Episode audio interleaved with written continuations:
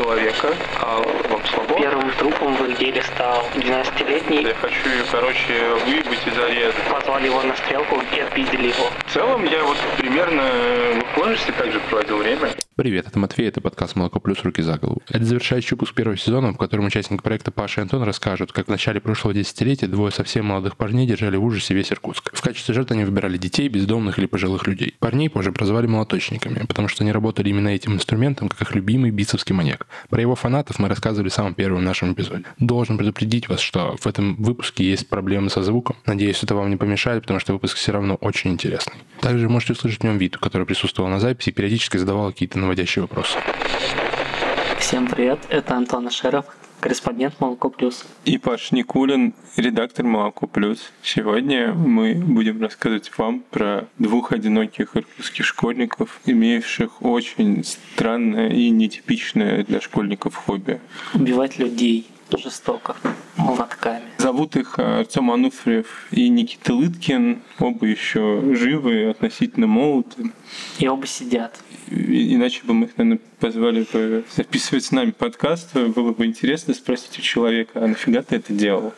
Действительно, если бы у меня была возможность поговорить с Артемом Ануфрием, я бы спросил, зачем ты убивал людей? Мне кажется, очень важный вопрос. Мне кажется, он бы тебе не ответил на этот вопрос. Он бы сказал, что он не убивал. Но к этому мы вернемся позднее. Артем Ануфриев родился в октябре 92 года. Он был таким школьным ботаником, судя по тому, что про него потом рассказывали его одноклассники. Тихий, спокойный парень, писал олимпиады по русскому языку, вроде как любил Пушкина. Ну вот уже после окончания школы на досуге убивал людей. Сначала для того, чтобы вообще это все произошло, судя по всему, должен был сложиться криминальный дуэт. И, например, Никита Лыткин в своем письме потом говорил, что встреча с Артемом была роковой. Познакомились эти молодые люди на дне рождения общего друга, и они поняли, что они встретили родственные души. Оба были аутсайдерами. Оба любили музыку, которая явно не понравится ни вашим мамам, ни вашим бабушкам. Даже, возможно, вашим детям эта музыка не зайдет. Грайндкор, нойз, хотя еще слушали немножко панка, но, видимо, это было совсем немножко. Да, и очень быстро от прослушанной музыки они перешли к написанию, назвали дуэт расчлененный Пугачева. Какие-то бешеные крики, скрипы. Сняли некоторое количество странных видосов, которые до сих пор доступны на YouTube. В общем, мне запал в душу ролик с нарезкой из довольно культовой и скандальной игры Manhunt, где главный герой ходит и убивает всех довольно изысканными жестокими способами, типа там душат пакетом или перерезают глотку осколком стекла. И все это было под какой-то очень агрессивный речитатив, не очень понятный. Трек назывался «Родаки мрази». И, собственно, если расшифровку текста найти, она есть, кажется, на Last.fm. Да, у ребят есть Last.fm. Может даже посмотреть, что их кто-то скроблил. Там подробно описано, как они убили бы своих родителей, изнасиловали бы их трупы. Что-то вот в таком роде. В общем, довольно изобретательные были молодые люди.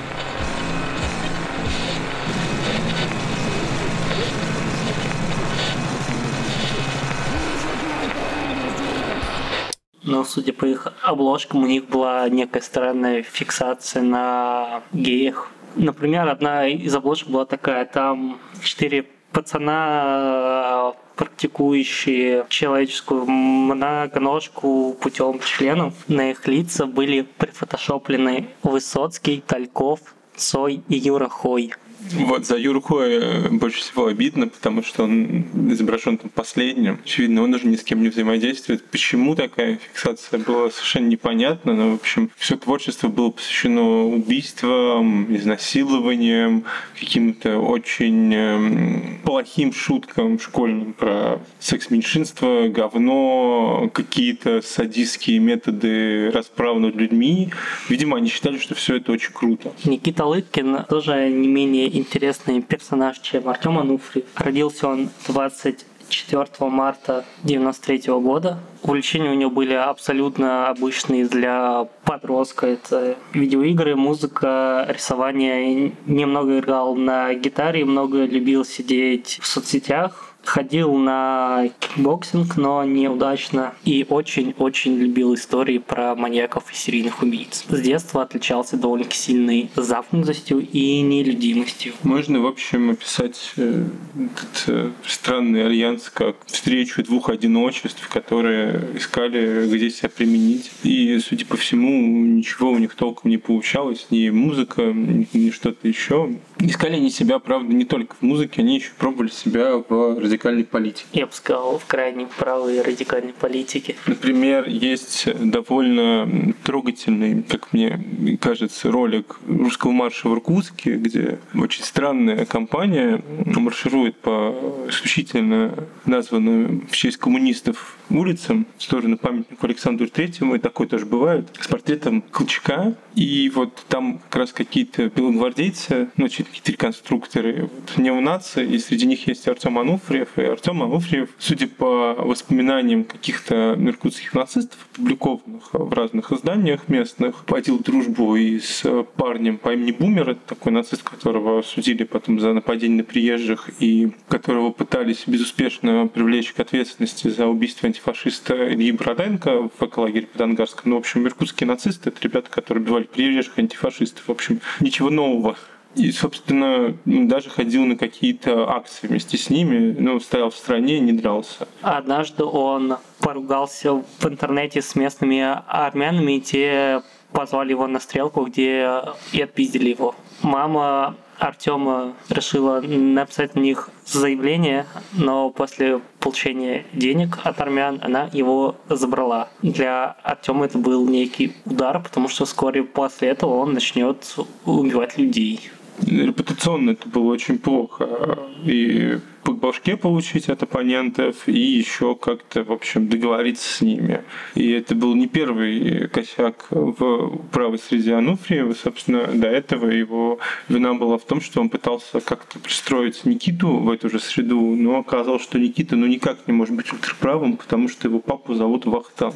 То, что в Москве, в общем, бывает сплошь и рядом, в Москве очень много нацистов с какими-то кавказскими, еврейскими и прочими корнями, оказывается, становится совершенно неприемлемо в Иркутске. Видимо, там за чистотой среды и крови следят как-то лучше.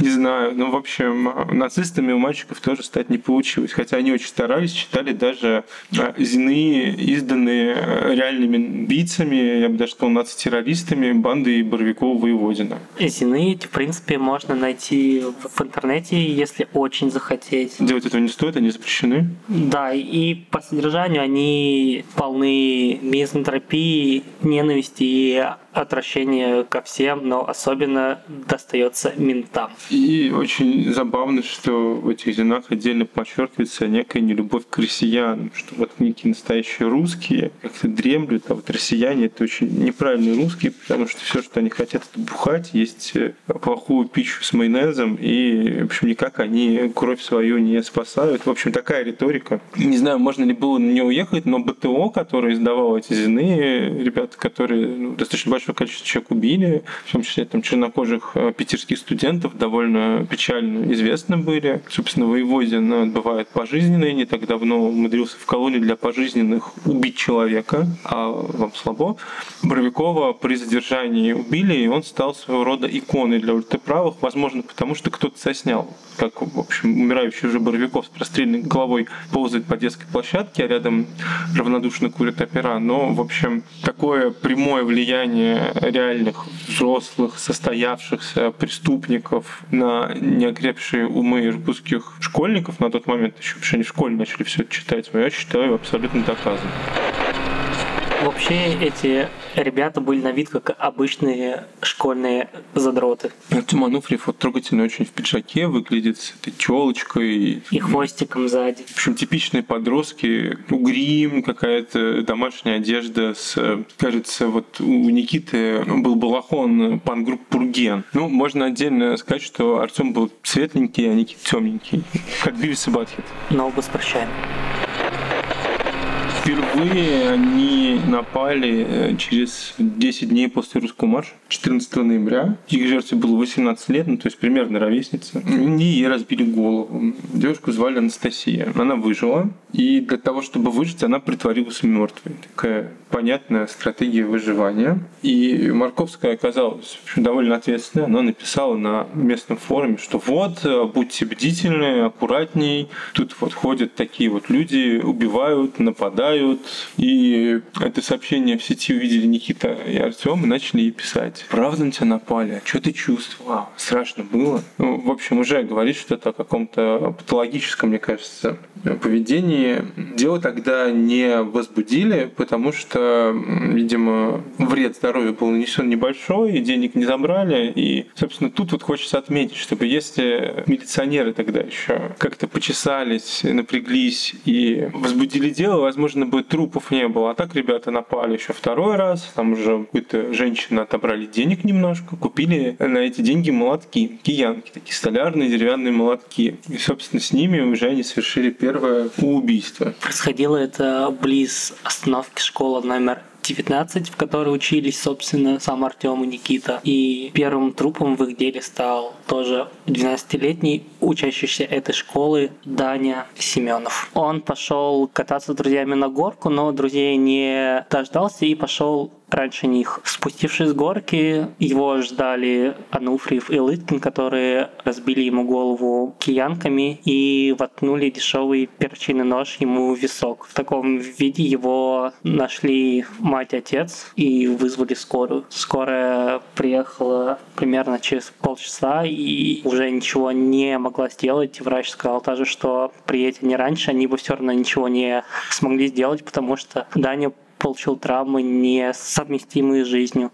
В полиции все спихнули на несчастный случай и сказали, что Даня просто на большой скорости скатился с горки и врезался в ближайшую из берез. Вот я, когда читал историю гибели Дани Семенова, достаточно подробно она и очень трогательно описана в материале таких дел. Это, наверное, один из первых удачных экспериментов попытки описать историю каких-то преступлений не через призму преступника, а через призму жертвы, потому что написали про семью, которая уже вот много лет живет без э, Дани, и у него уже брату больше лет, по-моему, чем Дани самому было на момент гибели. И я так, в общем, и не понял никак мотивацию Лыткина Ануфриева. Ну, понятно, когда вы убиваете ровесников и взрослых, я могу понять вот эту историю не в смысле оправдать, а в смысле я понимаю, что там движет людьми. Ровесники, потому что, ну, можно как-то хотеть мстить тем, кто тебя обижал в школе, взрослые взрослые, понятно, ты не представляешь, что такое взрослый, это что-то определенное властью, но как можно взять, завалить ребенка, которым ты сам был, абсолютно невинное как бы, существо, это для меня это, конечно, был большой вопрос. Как сказали оба на допросах, на Даню их торкнуло. Да, следователь Корчевский, который вел там их дело, Евгений Корчевский, потом вел ангарского маньяка, который там 20 лет орудовал, он э, очень подробно изучил э, психотип молоточника, сказал, что они реально выбирали просто. Вот хотим, не хотим. Ну, типа решали, кому жить, а кому нет. Такие ребята были. Изобретательные, скажем так. 16 декабря 2010 года молоточники снова напали, на этот раз на сотрудницу НИИ солнечной и земной физики Ольгу Пирог. Ей было 69 лет, и ее забили молотками. Убийство они записывали на свой диктофон. Забили и зарезали. Даже так. Причем а, мне тут очень хочется отметить, что они явно начали учиться и какие-то выводы делать с прошлых нападений, потому что ну, это Сибирь, холодно, и в Сибири когда холодно, люди носят шапки, меховые шапки, такие очень тяжелые, плотные. И меховая шапка э, не только защищает вас от холода, если вас кто-то захочет убить, она хорошо смягчает удар молотка. Так вот, чтобы с пирог такого конфуза не случилось, они сняли уже с поверженной женщины шапку и били по голой голове. То есть можно сказать не только о том, что они не остановились и вошли во вкус, а еще в том, что они начали учиться. Но опять-таки стоит заметить, что там, почти 70-летняя женщина это все-таки жертва такая же легкая, как и 12-летний мальчик. Вот, э, значит, что их интересовала, видимо, в первую очередь некая легкость лишения человека жизни, ну, как мне кажется. То есть не какой-то там, не знаю, поединок, а вот именно их торкала беззащитность жертвы. К слову, убийство произошло буквально в 20 метрах от того места, где убили Даню. Ну вот я я и говорю, что если бы по делу Дани, например, возбудили уголовное дело, когда произошло бы нападение на пирог, во-первых, могло бы не произойти, потому что уже был бы какой-то паттерн, если бы они возбуждали дела уголовные. На тот на момент убийства пирог было возбуждено одно дело о краже денег. Ну, типа, пиздец. На этот момент уже было два трупа. И когда пирог убили, никто из э, правоохранительной системы, это Академгородок, это довольно изолированное место. Собственно, все убийства это происходили по пути от научных институтов до жилого сектора через приятную рощицу. Вот, вот представьте, вы всю жизнь ходите по каким-то ветвистым аллеям, в общем, знаете, что растения на эти аллеи со всего света свозили, такое искусственное очень поселение, там же ничего не было. Там строили такой город-сад город Наукоград, да, место, где должна жить интеллектуальная элита Сибири или вообще всего Советского Союза, да, и тут оказывается, что по вашему любимому маршруту вроде какое-то воплощенное зло с молотком. Довольно стрёмно. Но вот э, этот паттерн нападений на беззащитных у них остался, они пытались еще избить беременную женщину, которая была то ли сестрой, то ли племянницей, она по-разному ее в разных э, видеовыпусках называла, ну, с молодой родственницей девочкой. Им было интересно убить беременную, то есть они потом говорили, вот каково это убить беременную? Сразу две жизни отнять, наверное. Это интереснее, чем одна. Екатерина Карпова, так звали жертву, ее спасло только то, что где-то там проезжала машина, ослепила нападавших фарами, и вот она выжила. Хотя ей очень сильно досталось, ей сломали пальцы, которыми она защищалась. Она потом говорила в эфире у Андрея Малахова, что она стала, получила инвалидность. Так это или нет, мы не знаем, потому что эфир был достаточно быстро после нападения. Ну, она могла еще как бы не знать вообще всех последствий этого всего. Но она выжила, ребенок тоже выжил, и она родила потом, все у нее в общем, стало хорошо. Так как у мальчиков были особые специфический интерес, они решили отпраздновать и Новый год по-своему очень специфически. Они решили убить бездомного. Мужчине нанесли более 40 ножевых ранений. Труп опознать у сотрудников милиции не удалось, и он навсегда остался трупом номер 20. То есть они не просто отняли жизнь у человека, но этот человек остался еще и без имени навсегда для этого мира. Тут тоже такая есть трогательная история, которая показывает, собственно, то, что какие-то преступления в динамике продолжают совершаться, потому что плохо работает правоохранительная система. Следаки, когда расследовали дело убийства трупа номер 20, решили, что раз это бомж, то и убил его другой бомж. Вот такая у них была логика. Жертва без определенного места жительства, ну, наверное, другой бродяг замочил. И нашли какого-то парня, действительно бездомного, выпускника интерната. То есть тут уже другой вопрос, да, смотрите, как человек стал бездомным. Он 18 лет жил в интернете, а потом его, видимо, как-то нагрелись квартиры, и он оказался на улице. Нашли у него следы крови, и особо, в общем, дальше они и решили не париться, заставили вызубрить показания, долго били, пытали. И самое, наверное, безумное в этой истории, что он даже назвал имя этого трупа. И когда уже следователь Корчевский понимал, что у него что-то не сходится, вот трупов, по словам молоточников, одно количество, а у него доказанных другое, он начал искать уже раскрытое убийство и нашел, и первое, что он сделал, он нашел парня, которого называли этим трупом. Парень оказался жив. Ну, тогда нашел заключенного, уже на 4 года осудили нашего честного 19-летнего бездомного, и добился его оправдания, и добился возбуждения уголовного дела на следователя, который все это вел. Но это будет потом. А сейчас у нас все еще есть ситуация некой моральной паники уже в городе, все-таки несколько убийств. Академгородок, повторюсь, это очень маленькое пространство, люди все знают, все из уст уста передается, и все эти случаи воспринимаются как отдельные истории, то есть наблюдающие участковые, начальники полиции, следователи, прокурорские и так далее не видят никакой связи между этими делами. Они не ищут кого-то одного. Есть огромное количество усилий сейчас правоохранительные органы на момент 2011 года начала тратят на поиски каких-то совершенно других людей. В это время молодочники продолжают нападение. До следующего убийства, которое будет совершено 21 февраля, они совершат еще два нападения. Для них неудачных, удачных для жертв, потому что они выжили. 21 февраля Александр Максимов шел домой от застолья у сестры. Как это принято в России, это много алкоголя, много еды, и ничего не предвещало беды, но по пути до дома ему встретились двое. Они по старой схеме стали бить его молотками по голове, выстрелили в лицо из пневматики и начали орудовать ножами. Ему разбили череп, сломали челюсть и пытались вырезать глазные яблоки. Голову Александра полиция изъяла как вещдок, и тело похоронили в закрытом гробу. Саша зашел к нам, ну, можно сказать, в гости. Посидел и... Немножко выпил. И пошел к сестренке в стук городов. Потом уже звонит мне 24-го. И такого-то знаете, вы не сможете пройти, оказать руку. Лежал он на спине, кепка лежала рядом, меховая такая. А потом, мол, перевернули на этот, на живот. Ну, здесь кровь потекла, потому что у него была вся челюсть разбита, свернута. И голова все. И в общем, город был веселый. После жестокого убийства Александра Максимова Никита решил напасть в одиночку на простую иркутскую пенсионерку Нину Кузьмину. Он ждал ее подъезда и напал на нее сзади. Она подняла крик, и это спасло ей жизнь, потому что ее услышал сосед и испугнул Никиту.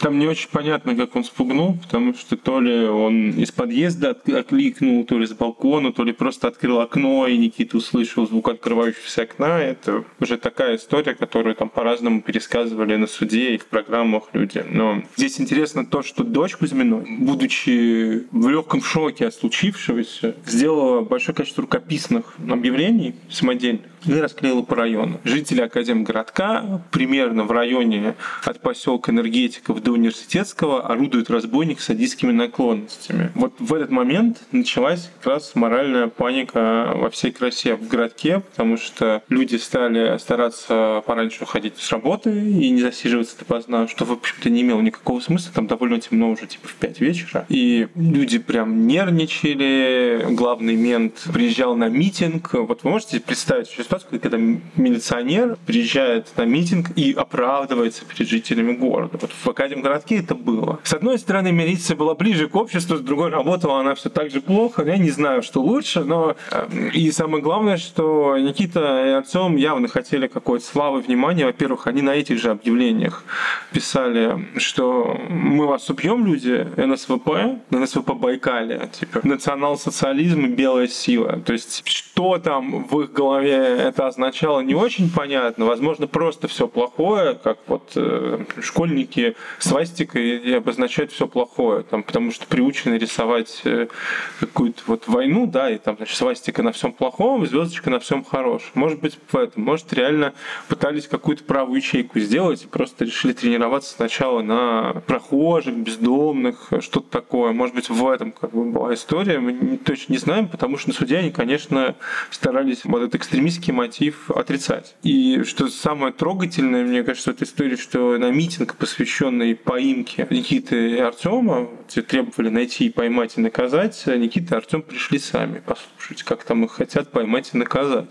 И как раз тогда объясняли следователи, милиционеры, что слушайте, у нас тут вообще тут много разных дел, и всего три убийства, они по-разному расследуются, и нет никакого паттерна. Три убийства на тот момент это пирог, потому что Семенова не считаем, все еще считаем, что это несчастный случай. Это труп номер 20, и там уже вроде как следствие к концу подходит, уже там на все бутылки был посажен человек абсолютно невиновный, и избитый, и запытан и так далее. И вот убийство Максимова. И точки зрения правительных органов нет никакого повода пугаться. А в город при этом пугается, людям страшно, они патрулируют улицы по ночам. Дружинники появились заново. Есть даже видеозаписи, как патрулировали Академгородок, то есть сделано еще до поимки Артема и Никиты. И тут вот мне хочется отметить некий инженерный склад жителей Академгородка, потому что там вот все дружинники, какие-то вот эти деды и так далее, все какие-то научные работники, научные сотрудники. И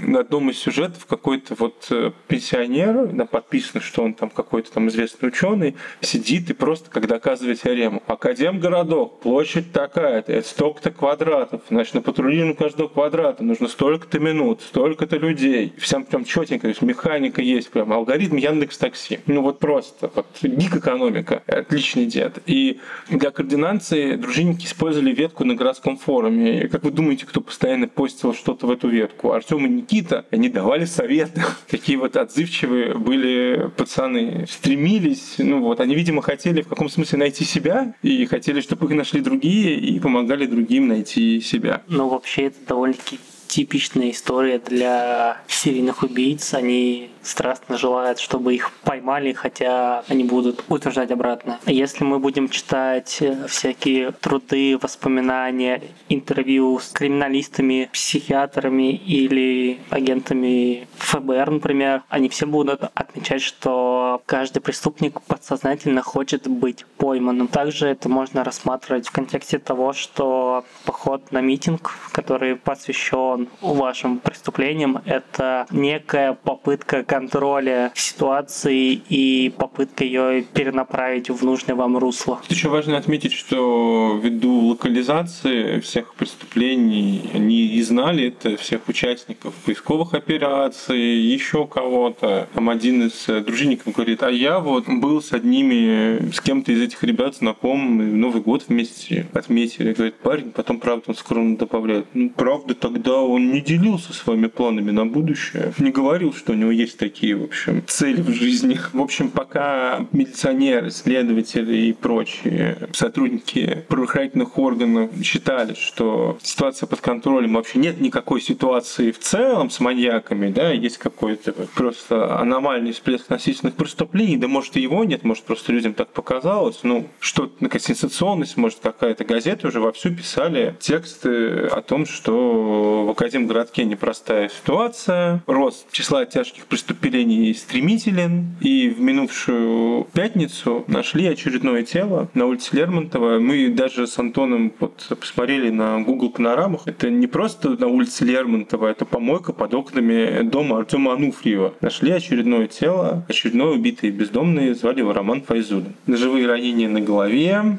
лице, груди, паху, что-то даже пытались отрезать. Кисть пытались отрезать, но не получилось. Нож был слишком маленький, силы не рассчитали. Ну и потом они еще этот труп куда-то потаскали по земле, и Артем, когда пришел домой, из окна высунулся, увидел кровавый след сфотографировал его. Выяснилось, что вообще потом, что он все там фотографии рассылал каким-то знакомым, что он э, новостные сообщения присылал каким-то ребятам из других городов, говорил, это сделал я. И что он вообще активно хвастался этим всем. И тут вот нам либо верить, либо нет остается его собеседником, потому что собеседник говорят, ну мы думали, что он типа ёбнутый, ну типа шутит так, что пытается себе котировочки набрать. Я не знаю, вот представьте, подходит к вам школьный друг, бывший, да, на тот момент студент медвуза, Артем, в отличие от Никиты, школу закончил хорошо, с медалью в медвуз поступил, элитное образование хорошее. Дураков в медвуз не берут, это правда. И приходит ваш бывший одноклассник и говорит, как дела? Я вчера бомжа резал до полной ночи, палец отрубил. Хочешь фотку покажу? Вот вы как отреагируете? Поверите, нет? Ты поверил, Антон? Я, наверное, да. Пизда. Плохо. Почему? Ну, я просто все... Я знаю много таких историй, и я поэтому всегда отношусь к таким вещам очень настороженно. То есть проблема еще в том, что кто-то вовремя не мусорнулся. Каких-то убийств не было бы, если бы вы просто вовремя бы сдали своих корешей. Подумайте об этом. Это к тому, что если бы друзья, вот эти приятели на районе Артема и Никиты, услышав истории про то, как весело расчленять бездомных мертвых, пошли бы в полицию, то, возможно, бы каких-то трупов тоже бы не было. Когда кто-то хвастается тем, что совершил насильственное какое-то преступление, а можно, конечно, покрутить пальцем виска, можно еще понять, насколько серьезно человек говорит. Если человек говорит серьезно, то лучше бы его как-то изолировать от общества и во благо общества, и во благо этого человека. Ну, можешь пойти, может, не сразу в полицию, сказать хотя бы кому-то, кто более опытный, старший, или, знаю, пойти к э, школьному психологу и рассказать ему это. Привет, мам. Я тут одноклассника бывшего встретил на улице. Ну, помнишь, такой смешной с хвостиком? Вот, в пиджаке еще вот ходил все время. Он говорит, что бомжей убивает. Себе слабо верит в такую историю, конечно. Вот, но, не знаю, у меня таких знакомых нет, которые бы убивали людей. Ну, собственно, Артем, в общем, хвастался тем, что делал активно, прям рассказывал людям об этом, переписывался. В уголовном деле есть несколько тысяч страниц переписки Артема и Лыткина с другими людьми из разных городов России. Причем они там не только обсуждают, как убивают людей, там например, какому-то, судя по переписке парню повзрослее, Ануфриев писал что-то вроде «Мне тут телка нравится, я хочу ее, короче, выебать и зарезать». Причем переписка с этой девушкой, которой вот он хотел так поступить, она тоже была, и она была более как moderate. То есть э, по переписке с девушкой было не очень понятно, что он собирается как-то именно так с ней поступить. Она, в принципе, была о нем очень хорошего мнения, пока не узнала всю правду. И, собственно, искали убить разными способами. Полицейские, милиционеры, исследователи, например, решив, что есть какой-то вот паттерн нападений на бездомных, они сами одевались в костюмы бездомных и думали, что вот э, сейчас на живца-то они точно поймают кого-то. У выживших э, брали детали внешности нападавших, составили фотороботы, уже начали догадываться, что явно есть какая-то группа лиц. И просто вот грубым перебором ходили от двери к двери, от учреждения к учреждению, с одной работы на другую, показывали людям фотороботы и спрашивали, это ваше? Это ваше? Узнаете кого-нибудь? Узнаете? В принципе, когда не получается установить иначе людей, вот таким грубым перебором и делают. Биллинги также проверяют, то есть звонят людям говорят, вы были на Манежной площади в 2010 году, когда там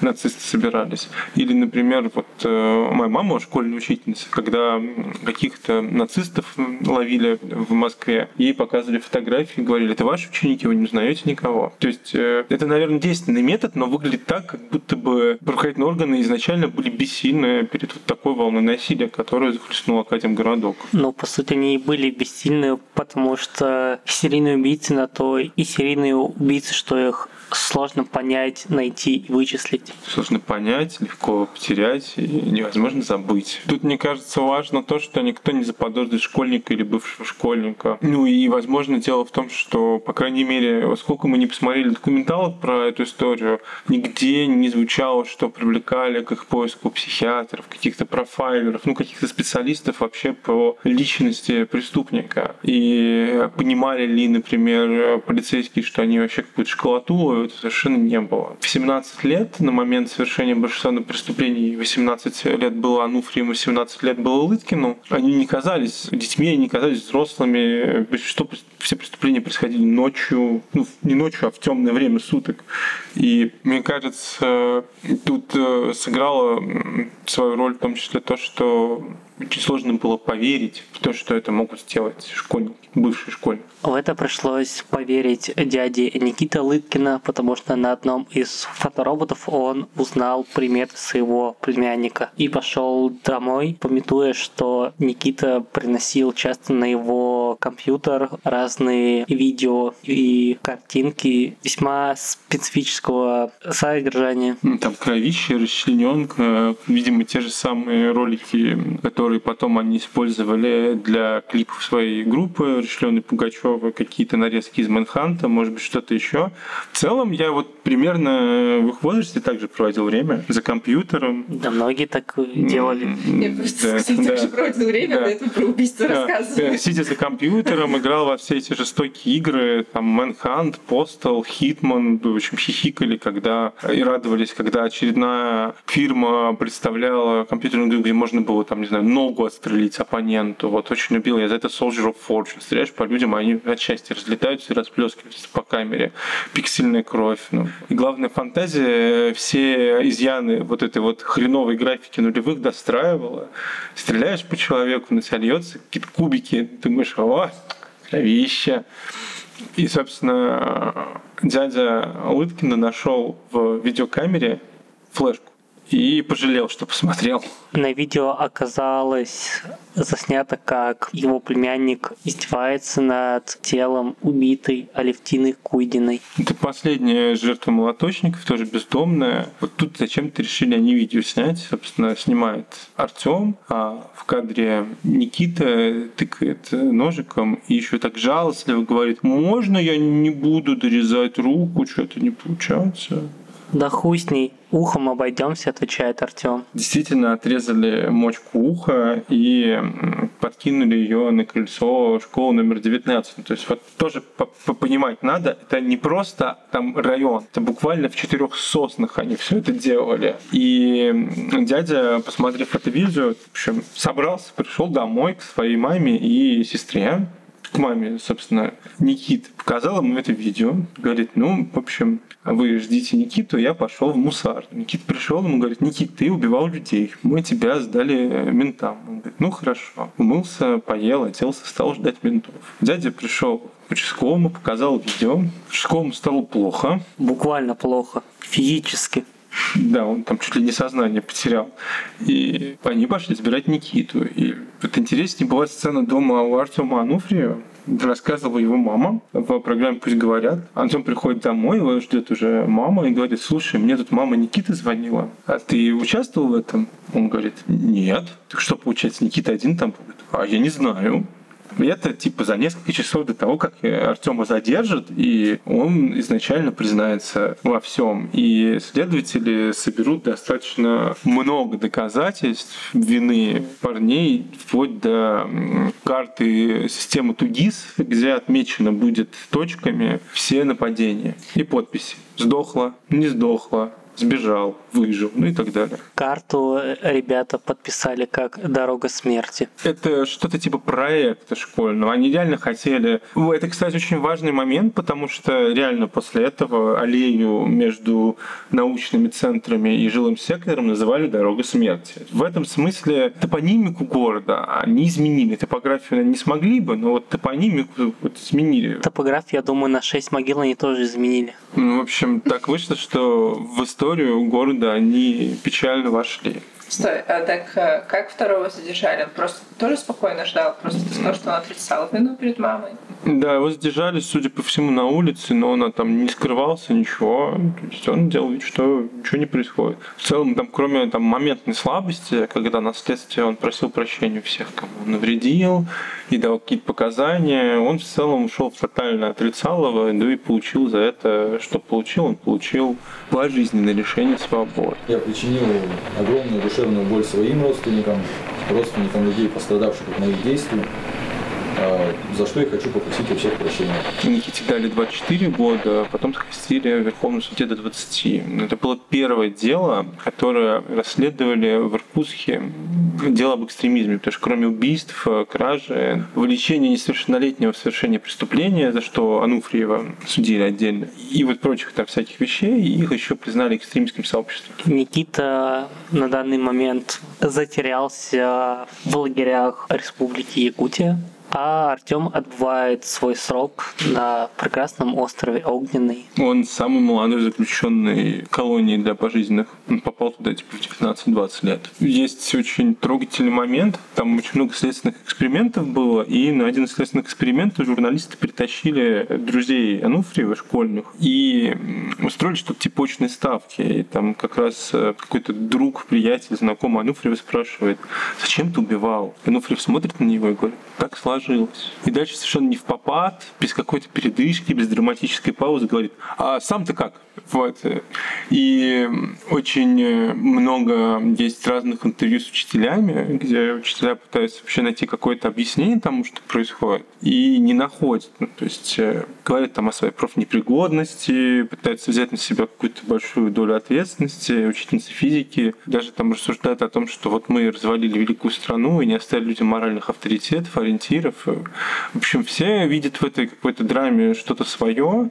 Не знаю, я вот, например, решил после этой истории ночью в лесополосу не заходить. Вот единственная мораль, которую я вынес из всей этой истории, изучая э, показания свидетелей, читая там э, какие-то подробности дела, что они там все думали, я понял только одно, что вот я никогда не пойму, почему люди убивают людей, но в лес я ночью ходить не буду, особенно в Иркутске, особенно в Академгородке. Что интересно, это то, что, например, одного из их приятелей, Нацика, который, собственно, им давал всякую радикальную литературу, спросили на допросе, а почему ты не сдал? Он говорил, ну они же типа правы, я боялся, что меня потом как предателя убьют. И он имел в виду конкретный кейс, он имел в виду историю НСО «Север», где один из эпизодов делает убийство в общем, своего которого они решили, что он работает в общем в милиции. Это убийство было заснято на камеру. Это было Хрущевка в Москве. Подмосковье. Ну, где-то, в общем, совсем не в Иркутске. Да, и, собственно, в ванной лежит э, труп, и человек в маске клоуна поет, с чего начинается Родина, и отрезает человеку голову. С чего начинается Родина?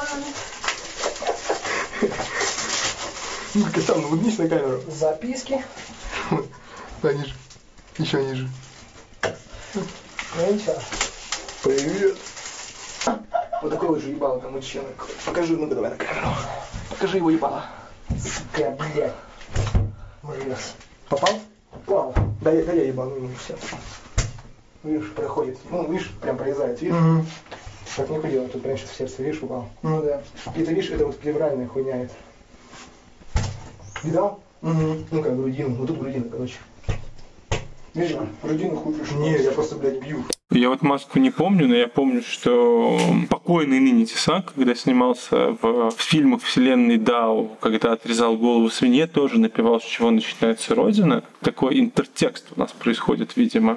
И что интересно, я даже пытался найти вот этого парня, который не дал, ну, дал показания только на следствии, вот который говорил, я боялся, что мне голову отрежут.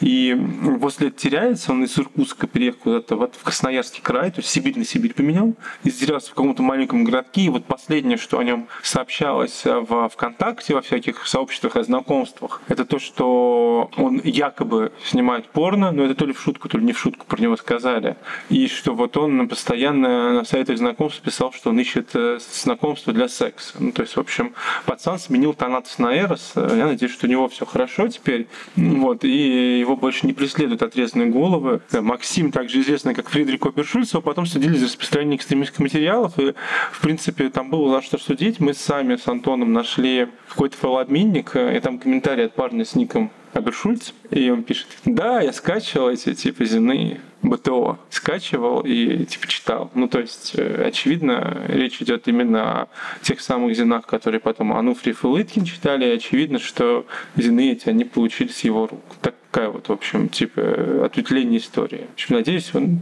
просто теперь знакомиться с людьми в интернете. В общем, на сайтах знакомства нет. Надеюсь, что остался Тиндер или Пьюр. И, в общем, так проводит свое время. Всяко полезнее, чем убивать людей. Мне так кажется. Может, кто-то не согласится, я не знаю. Там еще очень, мне кажется, важным сюжетом было то, что всех ребят, которых Никита и Артем информировали о преступлениях, они звали с собой. То есть это не просто история про то, что «Ну, мы вчера бомжа убили, а мы вчера бомжа убили, хочешь с нами, завтра снова пойдем. То есть это звучит как, если звучит как типа мы вчера на охоту ходили, застрелили э, куропатку, завтра снова пойдем, приходи с нами, бери ружье у деда.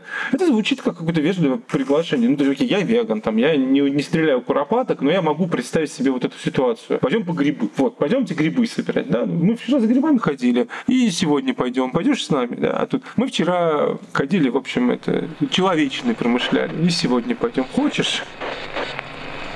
Вывод из этой истории у меня, наверное, будет такой, что надо внимательнее следить за тем, чем интересуются твои знакомые и пытаться их понять. И, возможно, некоторым из них просто нужна помощь, если ее вовремя не оказать, они будут убивать людей, например.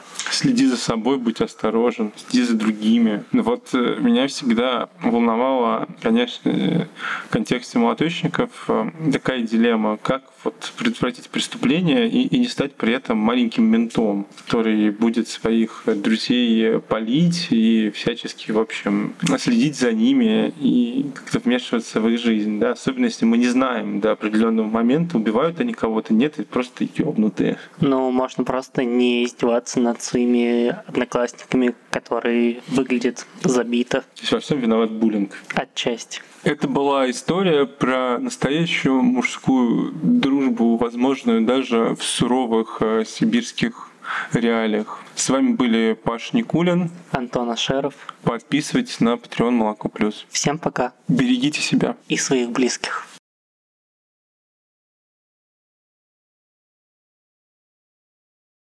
Спасибо, что дослушали выпуск. Это был последний эпизод первого сезона. И сейчас мы возьмем небольшой перерыв. Дальше мы будем разделять сезоны по темам, так что встретимся с вами в марте и будем обсуждать киберпреступность во всех ее проявлениях. Подписывайтесь на нас на Патреоне, во всех соцсеточках и слушайте нас на любой удобной для вас платформе. Пока.